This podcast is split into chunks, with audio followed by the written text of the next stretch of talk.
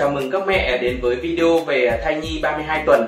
À, mình là Thắng đến từ app à, Mami Baby, à, app hàng đầu về thai giáo, giáo dục sớm và ăn dặm cho bé. À, nếu mẹ nào à, chưa cài app Mami Baby thì à, hãy cài ngay nhé.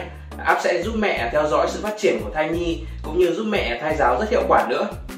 À, khi nhìn hình ảnh à, siêu âm của thai nhi 32 tuần thì hẳn nhiều mẹ sẽ phải à, thốt lên là ôi xinh xẻo quá à, vì lúc này thì trông bé đã rất giống à, một em bé sơ sinh rồi à, dù phần đầu thì vẫn còn hơi to à, sở dĩ ở tuần này trông con giống em bé sơ sinh là vì à, lớp mỡ dưới da đã khá dày nên nhìn con có vẻ có da có thịt hơn. À, các nếp nhăn trên da con cũng đã giảm đi đáng kể. Một điều rất là thú vị nữa mẹ có thể nhìn thấy qua ảnh siêu âm tuần này đấy là tóc của con. À, lúc này thì lớp tóc còn à, rất mỏng và ít. À, qua ảnh siêu âm thì cũng chỉ thấy mờ mờ lốm đốm thôi.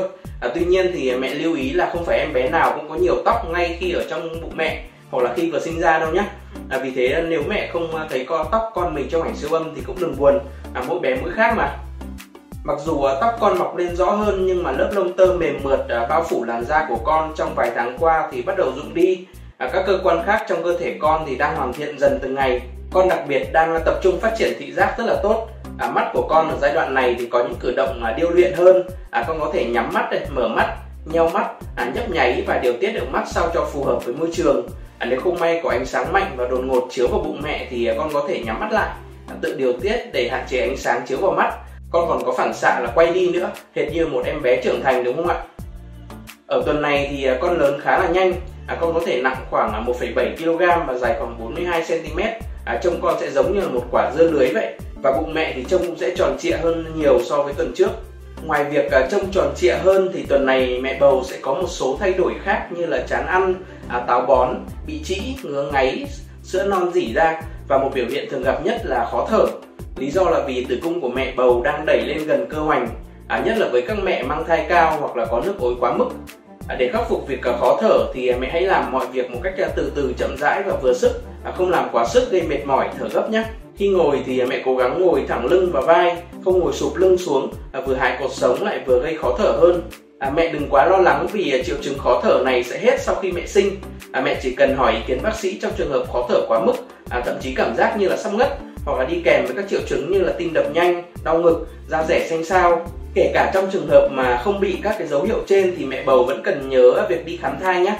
À, càng đến giai đoạn là 3 tháng cuối thì việc khám thai sẽ càng trở nên quan trọng à, nhằm tránh việc sinh non cũng như là các rủi ro thai kỳ à, trên ứng dụng Mabibabi thì tại mục tiền sản có riêng một bài học về sinh non.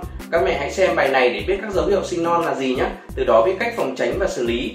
Khi đi khám ở tuần thứ 32 thì mẹ có thể uh, xét nghiệm máu và nước tiểu. Uh, siêu âm xem uh, ngôi thai uh, đang như thế nào. Uh, tử cung có gì bất thường không? Mẹ cũng có thể uh, tiêm phòng uốn ván và xét nghiệm non stress. Tất cả các hoạt động này thì mẹ hãy nghe theo sự chỉ dẫn cụ thể của bác sĩ nhé. À, riêng về vấn đề à, ngôi thai thì à, nếu mẹ nào thấy con đang ngôi ngược à, thì cũng đừng quá lo lắng bởi vì còn 7 đến 8 tuần nữa thì mình mới sinh. Con có thể à, vẫn tự mình xoay lại cho thuận ngôi. À, gần tới lúc sinh thì nếu con vẫn ngôi ngược thì mẹ có thể áp dụng một số động tác nhẹ nhàng giúp con xoay lại. Việc thay giáo trong giai đoạn này cũng rất là quan trọng và cũng góp phần giúp bé xoay về ngôi thuận.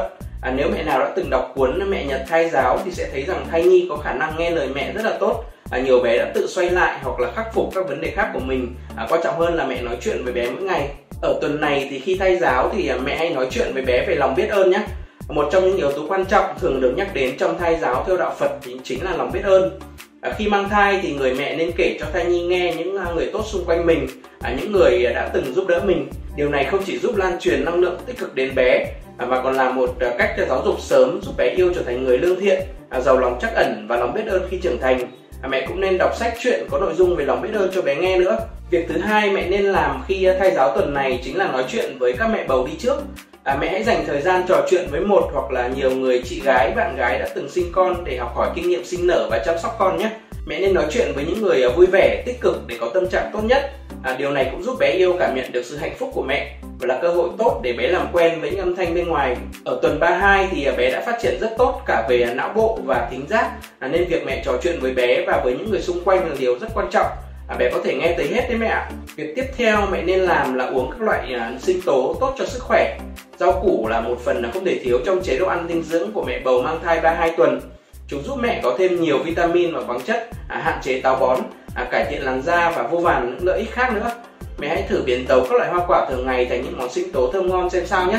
Ngoài uống à, sinh tố thì mẹ đừng quên ăn đủ bốn nhóm chất hàng ngày nhé. À, bốn nhóm đó là chất bột đường à, đạm, béo, vitamin và khoáng chất.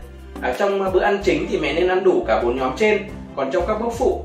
Nếu mẹ ăn đủ cả bốn chất thì tốt, còn nếu không thì mẹ hãy cố gắng ăn được hai trong bốn nhóm chất trên nhé. Một số món mẹ có thể tham khảo là thịt xào rau củ canh bí nấu xương cá kho, cơm trộn hải sản à, súp gà nấm. À, bên cạnh việc ăn đủ chất thì mẹ cũng nên à, chế biến các món ăn ngon miệng và đổi món thường xuyên nhé. Ở giai đoạn này thì à, mẹ có thể thấy mình à, ăn ít đi và vận động cũng ít đi. À, nhưng không sao cả. À, bé yêu đang lớn dần lên và mẹ sẽ thấy mình nặng nề chậm chạp hơn trước. À, mẹ không cần vận động quá nhiều. Chỉ cần vận động đều đặn hàng ngày là được. À, mẹ có thể bơi lội à, đi bộ tập yoga. Tất cả đều rất là tốt cho sức khỏe. À, miễn sao mẹ vận động vừa sức và không để bị mệt mỏi kiệt sức là được chỉ riêng việc đi bộ trong nhà thôi cũng đã rất là tốt rồi, vì có thể cả giúp giảm à, phù chân à, tránh chuột rút à, trong thời kỳ dịch bệnh diễn biến phức tạp hoặc là không khí ô nhiễm quá hay là thời tiết xấu quá thì mẹ không cần phải ra ngoài mà chỉ cần tập tại nhà thôi cũng tốt rồi. Trên đây thì mình đã chia sẻ xong với các mẹ về sự phát triển của thai nhi tuần thứ 32. Rất mong các thông tin này sẽ hữu ích với mẹ. Cảm ơn mẹ đã luôn ủng hộ Mami Baby.